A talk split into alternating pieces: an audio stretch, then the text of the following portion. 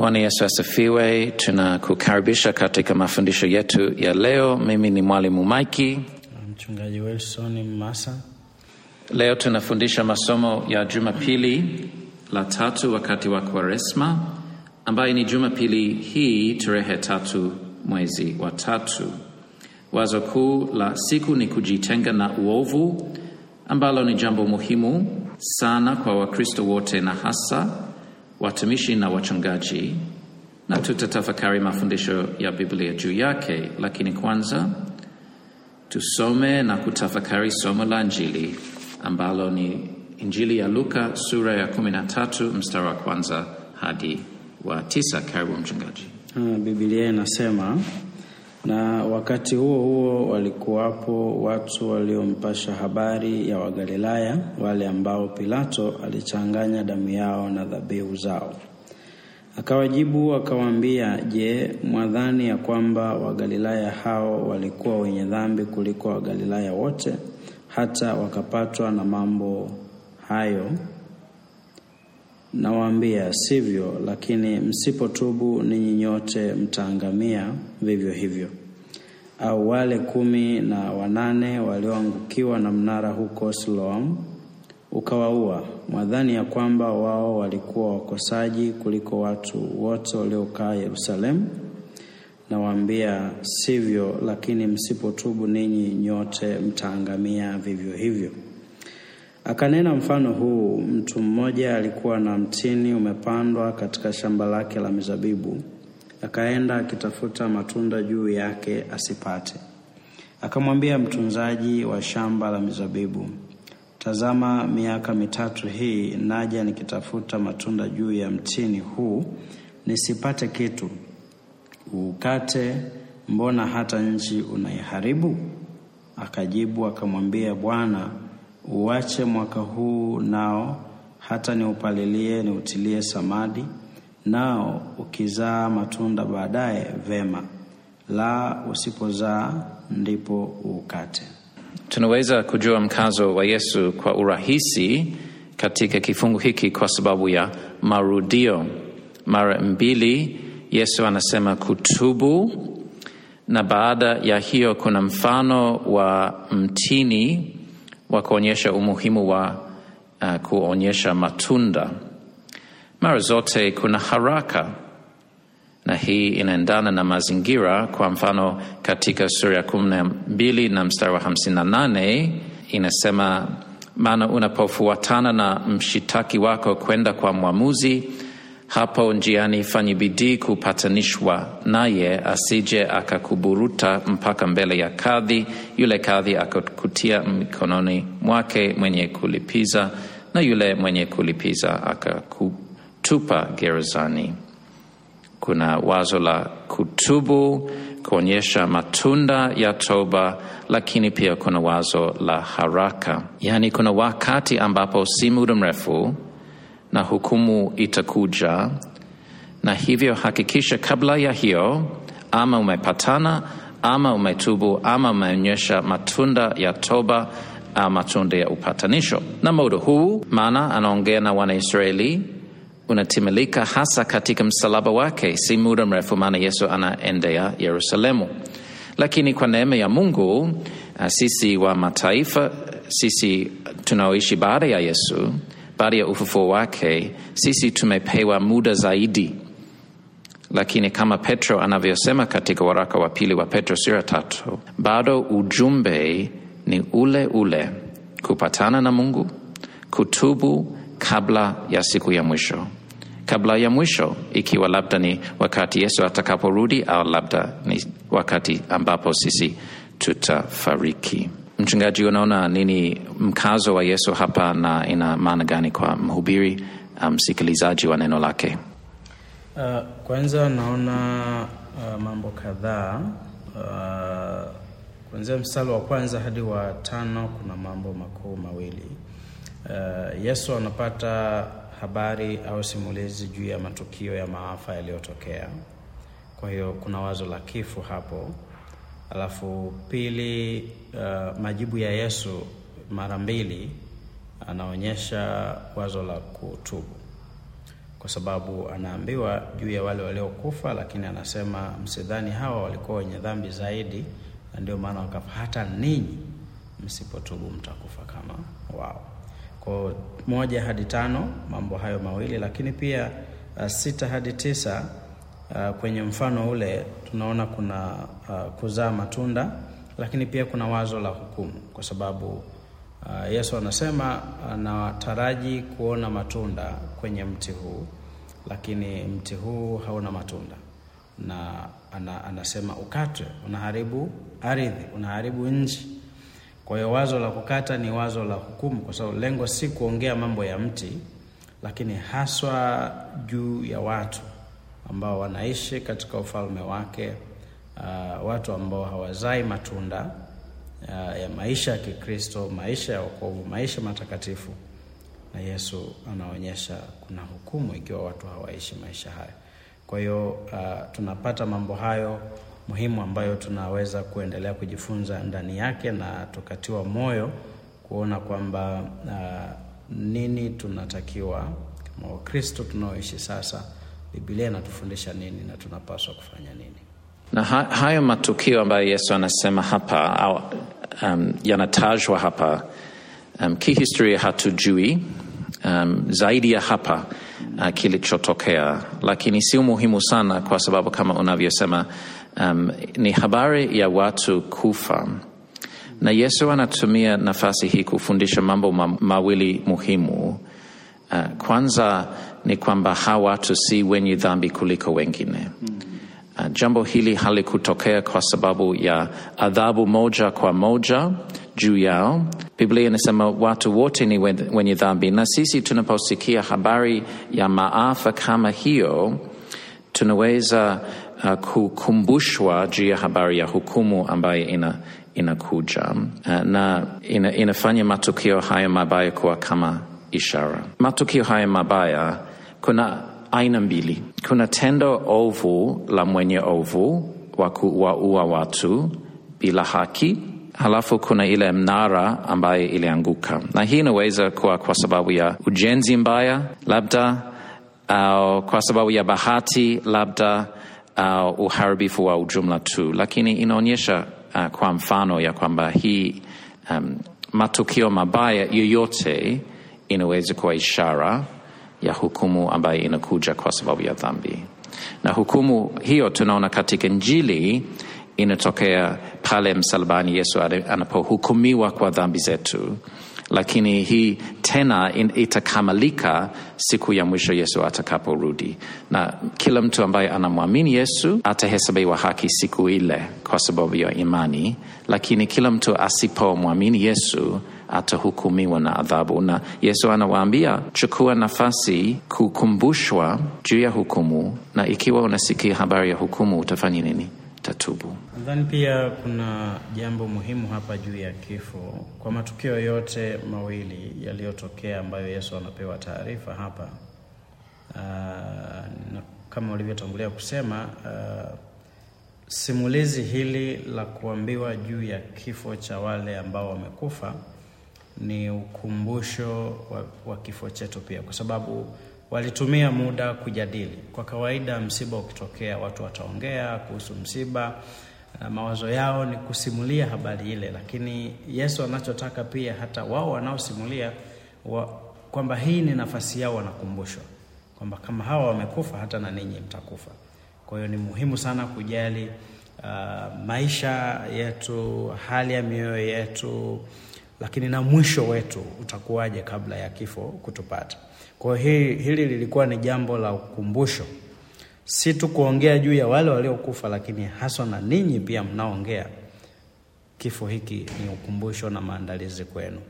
Kwa nadhani hili ni muhimu sana kwa maisha na hata sasa, kwamba mahali popote inapotokea msiba, kifo juu ya wengine ndio tunaweza kuongea habari za kifo, lakini pia tunakumbushwa na sisi tutakufa, na ni muhimu sana kujali hali yetu, maisha yetu, mioyo yetu, uhusiano wetu na Mungu na utayari wa kifo chetu itakuwaje, na hii ni muhimu sana.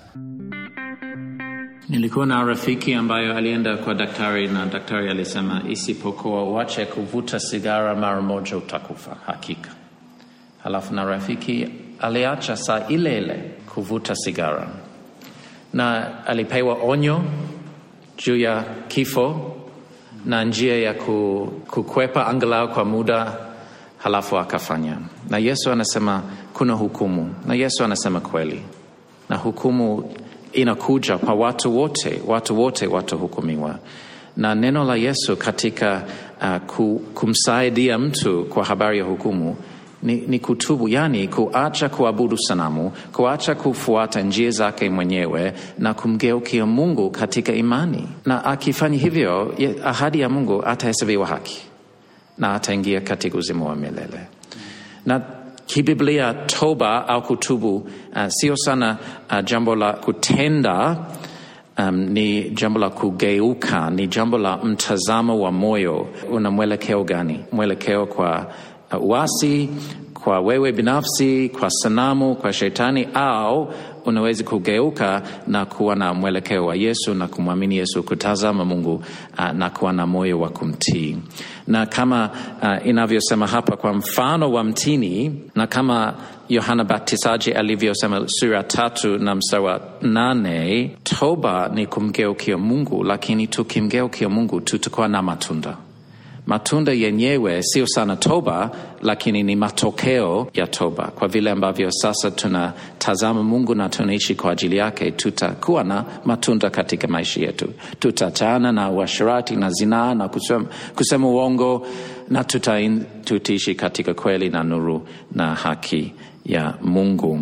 Kwa hiyo kuna neno hili la Yesu, kutubu. Kutubu ni kumgeukia Mungu kwa imani na hiyo imani italeta matunda katika maisha yetu kama ule mfano wa mtini. Lakini uh, kuna mambo ambayo watu wanaweza kuwa na maswali mengi uh, juu yao katika uh, kifungu hiki, na ni kifungu muhimu sana kutusaidia kuelewa mambo ya mateso na mambo ya dhambi na mambo uh, ya adhabu, kwa sababu Yesu ana, anasema hapa, kimsingi hatuwezi kusema maafa au matukio mabaya juu ya mtu ambaye yanasababisha kifo chake au labda ni ugonjwa au anapata madhara mengine, si kwa sababu ya dhambi au kuwa mwenye dhambi kuliko wengine. Lakini watu wengi wanaweza kuwa kuchora mstari moja kwa moja, wanasema uh, hii adhabu imetokea katika maisha yako kwa sababu ya dhambi fulani ambayo umefanya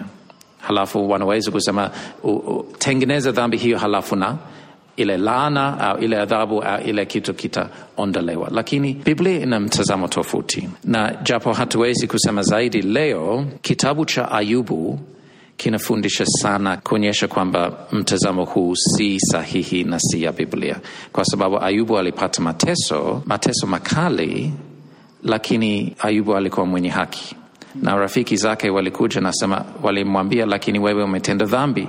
Lakini Ayubu anasema sikutenda dhambi. Na mwisho wa kitabu kile inasema ya kwamba mateso hayo si kwa sababu ya kumwadhibu Ayubu kwa sababu ya dhambi, lakini kuonyesha uhalisi wa imani yake na utukufu wa Mungu. Kwa tunahitaji kujua na kujifunza kuna sababu pana kwa ajili ya mateso na maafa katika maisha yetu na hii si kusema haiwezekani ya kwamba jambo fulani ni adhabu au kwa sababu ya dhambi. Na pia Biblia inasema sana kuhusu kuvuna, jinsi unavyopanda. Ukipanda kwa uharibifu, ukipanda katika upuuzi au upumbavu, utavuna vivyo hivyo, lakini ukipanda kwa hekima, utavuna kwa hekima kawaida. Lakini tunaweza kusema nini, mchungaji? Kusaidia watu na mambo hayo. Labda tuanze na swali hili, matukio mabaya au maafa yanatokea kwa sababu gani na kuna uhusiano gani na dhambi? Asante. Nadhani na ni muhimu kurudi kule mwanzo kabisa, Agano la Kale sura ya tatu, katika anguko la mwanadamu. Kabla ya anguko, kuna mambo Mungu alisema, alisema na kwa sababu ya kuto kutii kwa Adamu ilipelekea anguko. Kwa hiyo akaanguka dhambini, alafu na ile Mungu alisema ya kwamba kila tunda hili na utakufa, na adhabu ya, ya dhambi ile ilikuwa ni kifo, kwa maana ya hukumu. Kwa hiyo baada ya, ingawa hakufa siku ile ile katika maisha ya mwili, lakini kiroho tayari uhusiano na Mungu ilikuwa imeshaharibika kwa kifo cha kwanza. na, na kifo si tu ku, uh, kusimama kuishi, lakini ule uharibifu wote ambayo unahusu, unahusu na kifo, ugonjwa na kuzeeka, kuchakaa, mambo hayo yote ina, inakuja kwa sababu ya neno, neno lile utakufa kweli. Ndio, kwa hiyo ni ule mwisho wa maisha ya mwanadamu katika hali ya maisha ya duniani ya mwili. Kwa uharibifu kwa ujumla ume, umeingia na unatawala maisha ya mwanadamu, kwa sababu ndio hata akiokoka kuwa mtu mpya katika Kristo, lakini mwili ni ule ule wa asili ile ile ya dhambi. Kwa hiyo jambo la kifo limeanzia mbali, alafu baada ya kuingia, baada ya anguko, uharibifu umeingia na ndani yake matokeo yake ni mengi. Kwa hiyo inapotokea mtu amekufa, inapotokea jambo baya kutokea, kwa sababu kifo ni jambo baya kwa maisha ya mwanadamu, kwa sababu inaondoa uhai, inaondoa uwepo wake hapa duniani.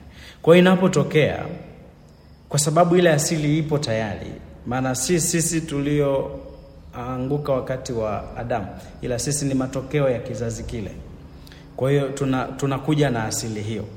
Kwa inapotokea kifo, uh, inawezekana kuna dhambi ambayo mtu ametenda ikapelekea kufa, lakini pia e, ni, ni, ni ile amri ya kuwepo kwa kifo. Haijalishi namna mtu anaondokaje, lakini ile amri ya kuwepo kwa kifo kwa sababu ya anguko, kwa sababu ya dhambi inaweza kupelekea mambo haya mabaya yote kutokea. Kwa hiyo nadhani hapa ni, ni zote mbili. Uh, inawezekana kifo kikatokea kwa mtu kwa sababu ya dhambi. Kwa mfano, alikuwa naiba akakamatwa akauawa. Kwa hiyo amekufa katika tukio la dhambi ambalo alikuwa anafanya, au katika hali ya ugonjwa. Hata pia ugonjwa, kwa nini mwili unapata ugonjwa na kuwa dhaifu mpaka kufa? Ni ile asili ya dhambi, asili ya uharibifu. Kwa mwili ni wa uharibifu.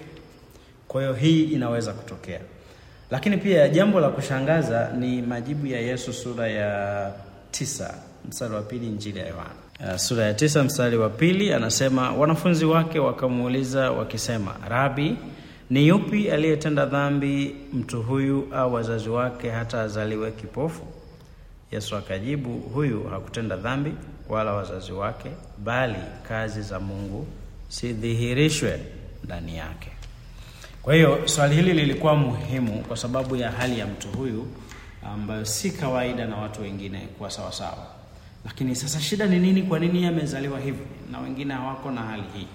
Je, ni shida yake au ni shida ya wazazi? Yesu anasema hapana, si wote, si wazazi wala yeye, lakini ni kazi ya Mungu idhihirishwe. Kazi ya Mungu idhihirishwe maana yake ni nini? Uh, Mungu anaendelea kutuumba katika upekee, katika utofauti tulionao na una, unaweza kuonekana kwetu. Kwa hiyo wakati mwingine hali ile inaweza kuwa uh, inaweza kuonekana ni mbaya. Uh, mtu ame, ame, ame, amezaliwa hali hii ya ulemavu, hawezi kufanya shughuli kama wengine, hawezi kuishi kama wengine. Kwa hiyo si taarifa njema, si habari njema kwa mtoto akizaliwa namna hii.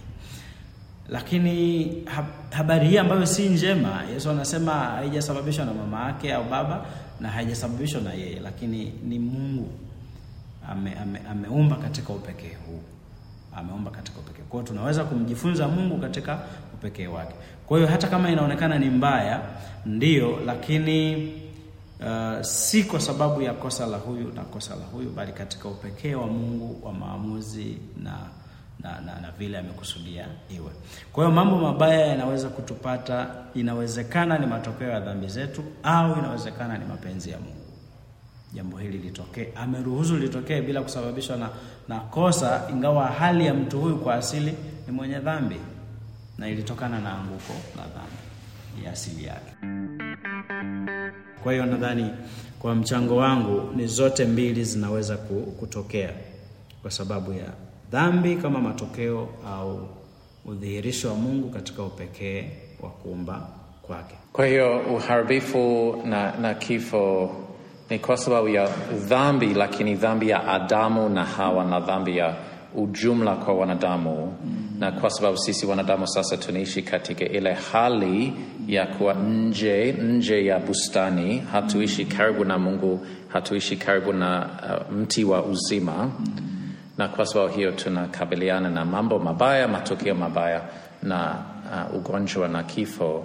Lakini pia inawezekana katika maisha ya mtu fulani ya kwamba ametenda dhambi na anapata matokeo ya dhambi yake hapo hapo, lakini zote zinatupatia nafasi ya kutubu. Hapa Yesu katika Luka sura ya kumi na tatu anasema unaposikia habari ya maafa, hasemi kuwalaumu uh, wengine na, na kujitoa na kusema mimi ni bora, ndio sababu siku, sikufa siku ile pamoja nao.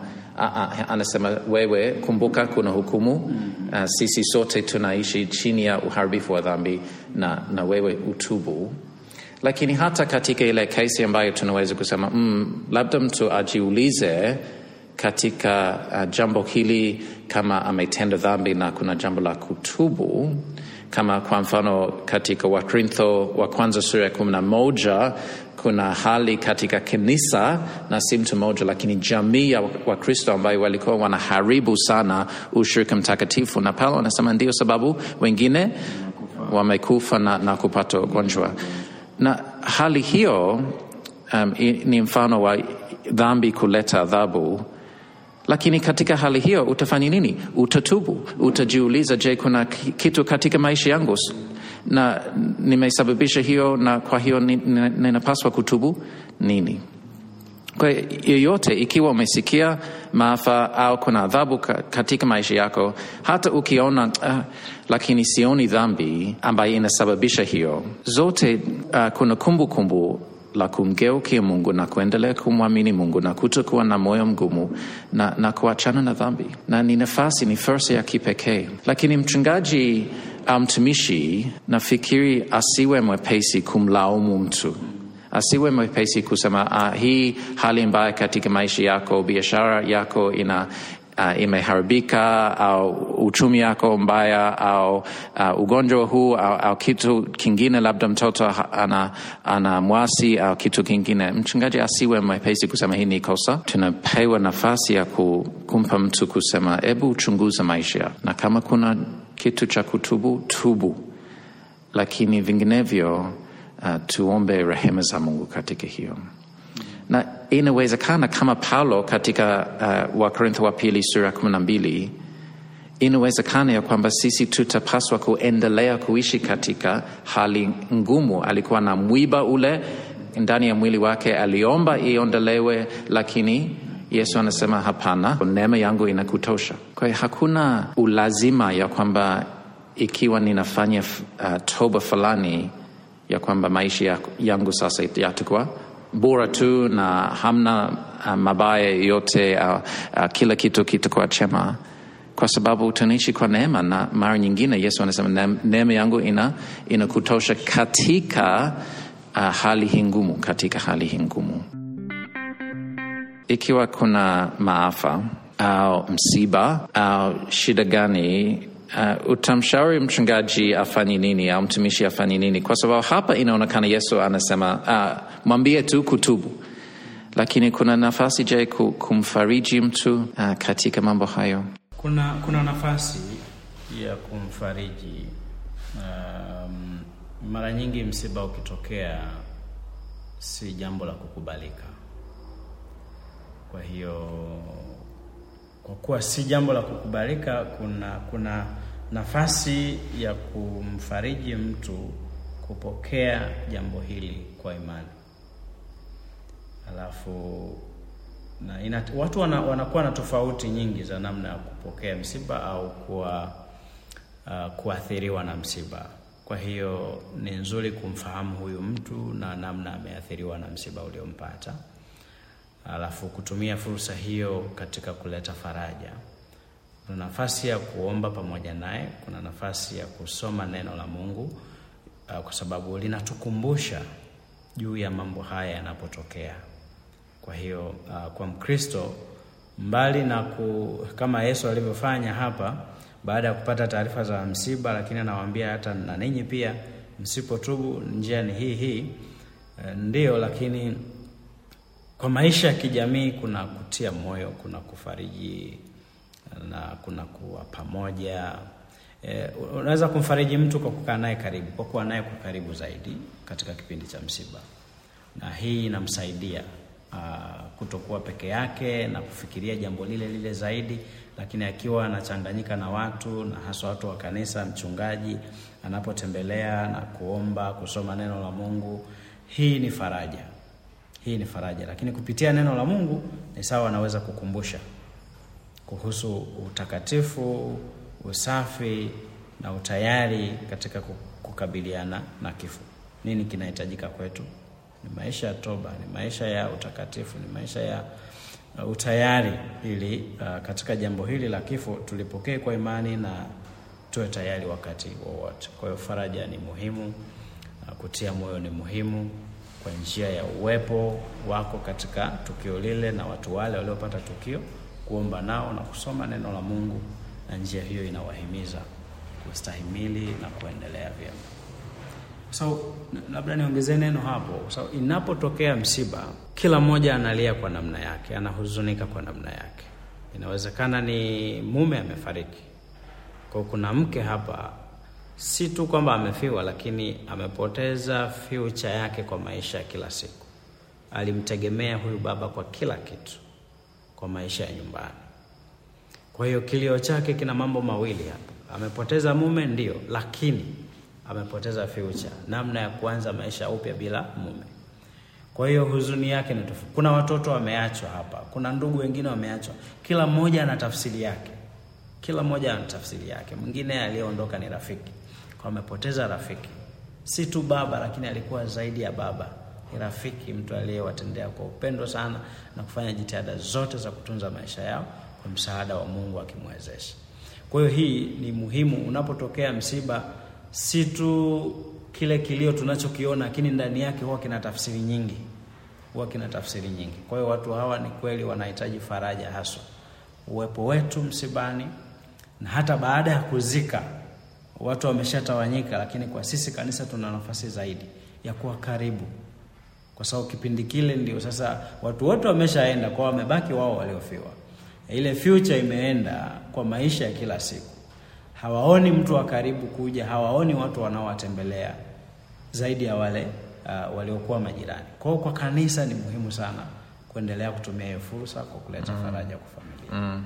yeah. Na Yesu katika Luka kumi na tatu anaambiwa habari ya maafa na matukio mabaya ambayo yametokea, lakini haikuwa siku ile mm. wala watu wale ambaye anaongea nao hawakuhusika, hawakuwa karibu kwa hiyo anaweza kusema katika jambo hili na nini sasa, kumbuke ya kwamba hii ni ishara ya hukumu inayokuja. Kwa ikiwa tunasikia habari ya maafa, pengine labda hii vita ambavyo tunasikia kila siku uh, mashariki ya kati au kule Ukraine, sisi hatuhusiki na tunaweza kuwaombea watu wale, lakini pia inaweza kuwa kumbukumbu la hukumu ambayo inakuja kama Yesu anavyofundisha. Lakini ikiwa ni mtu wa jirani, mtu karibu sana, basi mfariji, mfariji na, na usiende tu kwa neno la tubu au wewe pia utakufa. Aa, kuleta neno la faraja na kutia moyo. Um, lakini um, kulingana na hiyo kuna swali ambalo tunaweza kuulizwa au Wakristo wanaweza kuwa nalo kuhusu kukwepa au, au kujiepusha na mateso katika maisha yao. Uh, tunaweza kuwa na shauku uh, kuishi maisha bora, na hii, hii ni neema ya Mungu tukiweza, lakini je, kuna njia matendo ya kufanya ambayo itahakikisha katika maisha yangu ya kwamba si, siwezi kuona mateso ama maafa au kusikia uh, matukio mabaya kama hiyo. Nadhani hatuwezi kuepuka matukio haya ya maafa, mateso kwa maisha, hatuwezi kuepuka, lakini tunaweza kufanya jitihada za kuwa waangalifu na kuwa makini kwa hekima ili tusijitafutie mateso au kifo cha haraka. Kwa nadhani sasa njia uh, muhimu hapa ni ni, ni, ni, ni, ni kuangalia kwa hekima kwamba ni jambo gani ni mambo gani ya kuepukana nayo ili nisijiletee mateso na kifo cha haraka, kwa sababu bado Mungu amenipa nafasi, ninaweza kuitumia kwa hekima kumwishia yeye, na nikimwishia Mungu ina faida kubwa kwangu, kwa sababu ninaweza kuishi muda mrefu. Kwa nafikiri uh, kwa kadiri ya mazingira ya maisha tunayoishi uh, tunaweza kujua kwamba nisifanye nini ili kujiletea mateso na kifo cha haraka. Kwa maeneo hatarishi, watu hatarishi, mahali na mazingira hatarishi ni vitu vya kuepukana navyo. Kuna watu wanaketi baa mpaka saa saba usiku, saa nane lakini ukiwa tu hapo hapo kwenye mazingira ya baa, usalama wake ukoje? Na wakati wa kurudi nyumbani, usalama wake ukoje? Kwa hii si hekima, kwa sababu kuna kuhatarisha maisha. Naendesha gari kwa spidi sana sana sana, si hekima, kwa sababu inaweza kuhatarisha maisha na kifo cha haraka kikatokea. Uh, marafiki, aina ya watu tunaojihusisha nao kwa maisha ya kila siku, kuchagua marafiki wema ni hekima sana, kwa sababu watatusaidia kujijenga katika maisha ya kiroho na kumwishia Mungu na si kuhatarisha maisha yetu na kuharibu uhusiano wetu na wengine na tukajiletea matatizo ya haraka na kifo cha haraka. Kwa hiyo hii ni muhimu sana kupambanua. Uh, ndio hatuwezi kuepuka mateso na kifo, lakini angalau tunaweza kutumia hekima ili tusisababishe na kujiletea kwa haraka. Na karibu na kila kitabu katika Agano Jipya kinasema habari ya mateso kwa Wakristo, na kuna mateso ambayo yanatokea tu kwa sababu tunaishi katika uharibifu wa ulimwengu huu na hatuishi bado katika ukamilifu wa wokovu wetu katika uumbaji mpya. Lakini pia kuna mateso na kuudhiwa ambayo kutotokea kwa sababu watu walimchukia Yesu, watu pia watawachukia wanafunzi wake. Na Paulo anasema katika waraka wa pili kwa Timotheo, anasema sura ya tatu mstari wa kumi na mbili anasema naam, na wote wapendao kuishi maisha ya utaua katika Kristo Yesu wataudhiwa. Na katika Warumi nane inasema um, tutatukuzwa pamoja na Yesu ikiwa tutateswa pamoja naye. Kwa hiyo mateso ni maisha ya kawaida kwa watu wanayomwamini Yesu. Nyaraka nyingi ya Agano Jipya zinasema katika habari hiyo, lakini kama unavyosema, kwa mfano katika waraka wa kwanza wa Petro inasema usiteswe kwa ajili ya uhalifu mm, lakini kwa sababu unaishi kwa Yesu na ni shahidi yake. Kwa hiyo hakuna udhuru wa kuishi katika upumbavu um, na kusema hii ni, kazi ya Mungu. Hapana, ishi kwa hekima, na ikitokea juu ya kwamba Mungu yuko pamoja na wewe na anatumia mambo hayo, mateso na mambo haya ya ubaya kukujenga na kukuimarisha na kukufananisha na Yesu, lakini tunaweza pia kuomba ya kwamba tutakuwa na maisha ya utulivu. Uh, ili tuweze kuomba na kuishi kwa haki na kuishi kwa pendo. Zaburi ya siku ni Zaburi mia na tatu kuanzia mstari wa kwanza hadi kumi na tatu. Tena ninawasihi watumishi na wainjilisti, wachungaji, uh, tusome Zaburi za siku, tusome aga, somo la Agano la Kale, tusome masomo yale ambayo yalipangiwa kwa ajili yetu, kwa ajili ya kulisha Uh, watu wa Mungu wapate kusikia sauti yake na kuamini. Na zaburi hii hata ni zaburi nzuri sana, ni maneno mazuri sana ya kutia moyo, ya kuwakumbusha watu kuhusu uh, tabia ya Mungu na neema yake na upendo wake, na tunaweza hata bila maelezo kukubali tu neno la Mungu hapa, kufundisha, kutia shauku ya kwamba watu watamtii na watamwamini na kuachana na dhambi zao katika toba. Kwa nitasoma Zaburi mia na tatu mstari wa kwanza. E nafsi yangu umhimidi Bwana, naam vyote vilivyo ndani yangu vilihimidi jina lake takatifu. E nafsi yangu umhimidi Bwana, wala usizisahau fadhili zake zote akusamehe maovu yako yote, akuponya magonjwa yako yote, aukomboa uhai wako na kaburi, akutia taji ya fadhili na rehema, aushibishe mema uzee wako, ujana wako ukarejezwa kama tai. Bwana ndiye afanyaye mambo ya haki na hukumu kwa wote wanayoonewa. Alimjulisha Musa njia zake, wana wa Israeli matendo yake. Bwana amejaa huruma na neema, haoni hasira upesi, ni mwingi wa fadhili. Yeye hatateta siku zote, wala hatashika hasira yake milele. Hakututenda sawa sawa na hatia zetu, wala hakutulipa kwa kadiri ya maovu yetu. Maana mbingu zilivyoinuka juu ya nchi, kadiri ile ile rehema zake ni kuu kwa wamchao. Kama mashariki ilivyo mbali na magharibi, ndivyo alivyoweka dhambi zetu mbali nasi. Kama vile baba awahurumiavyo watoto wake, ndivyo Bwana anavyowahurumia wamchao. Tazama jinsi alivyo Mungu wetu, Baba yetu, katika uhusiano mwenye huruma, mwenye rehema nyingi, na jinsi ambavyo katika Yesu ameshughulikia kabisa dhambi zetu, na kwa sababu hiyo katika Yesu uh, hakuna hukumu ya adhabu iliyo juu yetu tena. Ameweka dhambi zetu mbali sana na sisi kabisa na katika Biblia unaanza kufanana na kitu ambacho unatazama.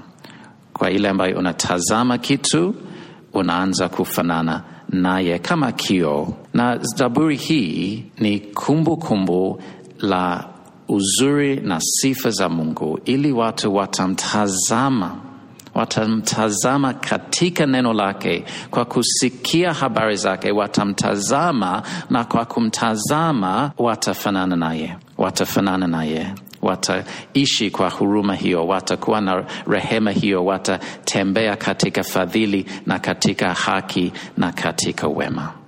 Bwana Yesu asifiwe. Na basi tutasoma somo la Agano la Kale, kitabu cha Kutoka sura tatu mstari wa kwanza hadi wa kumi na tano. Basi huyo Musa alikuwa akilichunga kundi la Jethro mkwewe, kuhani wa Midiani, akaliongoza kundi nyuma ya jangwa, kafika mpaka mlima wa Mungu hata Horebu.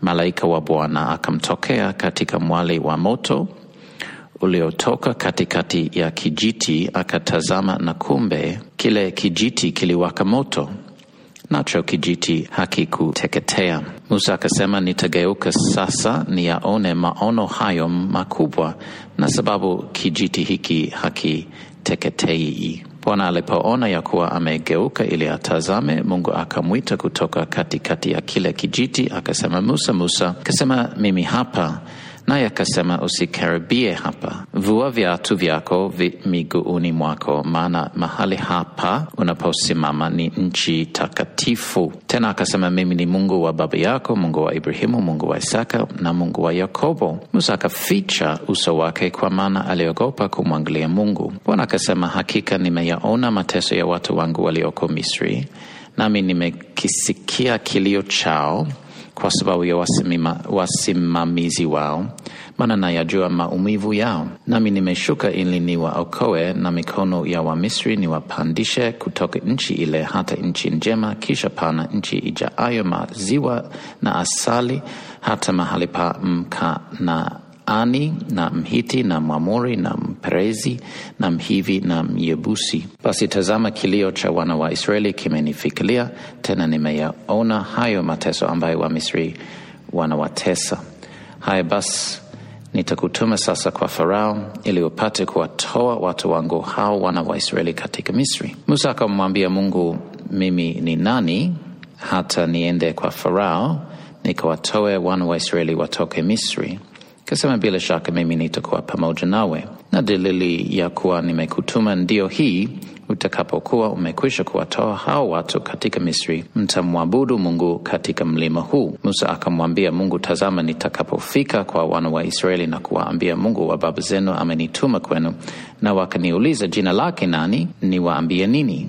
Mungu akamwambia Musa, mimi niko ambaye niko. Akasema, ndivyo utakavyowaambia wana wa Israeli, mimi niko amenituma kwenu. Tena Mungu akamwambia Musa, waambie wana wa Israeli maneno haya, Bwana Mungu wa baba zenu, Mungu wa Ibrahimu, Mungu wa Isaka, Mungu wa Yakobo amenituma kwenu. Hili ndilo jina langu hata milele, nalo ni kumbukumbu kumbu langu hata vizazi vyote. Katika kifungu hiki Mungu anajifunua kwa Musa, anasema naye, anampa Musa jina lake, mimi niko ambaye niko, mimi niko, na anamwahidi wokovu na Mungu anafanya hivyo kwa sababu inasema, mstari wa saba inasema, hakika nimeyaona mateso ya watu wangu, nimeisikia kilio chao. Ameona, ameisikia, anawajali na najua maumivu yao. Halafu Mungu anasema nami, nami nime nimeshuka ili ni waokoe, na ni ahadi ya Mungu ambayo tukiendelea kusoma katika Kutoka uh, tutaona jinsi ambavyo anatimiza ahadi hiyo. Na ni ahadi ya kuwaokoa na kuwakomboa kutoka utumwa na kutoka udhalimu waliokuwa nayo kwa sababu ya kuwa watumwa pale Misri, na ni mfano wa ukombozi mkuu ambayo tutaona katika Yesu, ambayo Yesu anatuokoa katika utumwa wetu kwa dhambi na udhalimu ule ule ambayo tunapata kwa sababu sisi tunaishi katika ubinafsi na uasi na dhambi na si kwa ajili ya Mungu. Katika Tito sura pili mstari wa kumi na nne inasema Yesu alijitoa nafsi yake kwa ajili yetu ili atukomboe na maasi yote na kujisafishia watu wawe milki yake mwenyewe wala wale walio na juhudi katika matendo mema. Kwa hii ni kama utimilifu mkuu wa neno ile, ahadi ile uh, ambaye Mungu alisema kwa Musa. Tunaona utimlifu katika Yesu, jinsi ambavyo alijitoa nafsi yake kwa ajili yetu, kwa ajili ya ukombozi, si kutoka Misri, si kutoka uh, utumwa wa kimwili, lakini utumwa wa kiroho. Hapa anasema kutukomboa na maasi yote, lakini si tu uh, kutukomboa, lakini kutusafisha na kutufanya watu ambayo tunapenda kufanya matendo mema, tunapenda kuishi sawa sawa na neno lake. Na ni neema hii ambayo uh, Yesu alijitoa kwa ajili yetu. Ni neema hii ambayo inasema mstari wa kumi na moja inatufundisha uh, kuishi kwa ajili ya Mungu.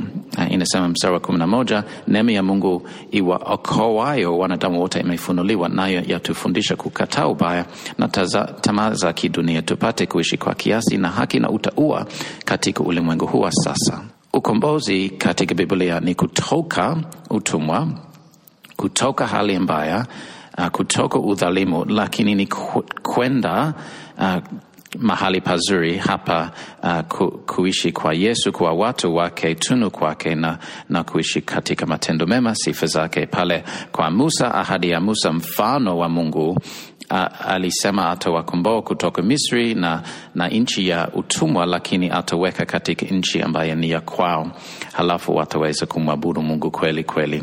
Na utimlifu ni ule ambayo tunaokolewa kutoka hali ya ubinafsi na uasi, kukabiliana na hukumu, lakini pia tunaokolewa kwa ajili ya kumtumikia Bwana na kumwabudu na kuishi katika matendo mema kama inavyosema pale. Huu ni mfano mzuri wa, wa kujitenga na uovu, kwa sababu jambo la kwanza na jambo la msingi kabisa ni Mungu kutukomboa katika uh, utumwa au kutukomboa na maasi. Na kazi ya Mungu ni kwanza, ni neema yake, ni uwezo wake. Halafu kwa sababu ya kazi hiyo ya Mungu, sisi kwa neno lake tunapaswa kuishi sawa sawa na kazi yake. Alitukomboa katika maasi, na kwa hiyo sisi kila siku inatubidi kuishi sawa sawa na Uh, utakatifu wake na nuru yake na si kurudi katika utumwa na udhalimu ule ule. Lakini tunaona upendo wa Mungu. Nimeona, nimesikia, ninayajua, halafu na nimeshuka kuokoa. Na ahadi hiyo na tabia hiyo inapata timilifu katika Yesu, na sisi tunapata manufaa yake ikiwa tutamwamini Yesu uh, na kumgeukia Mungu. Bwana Yesu asifiwe.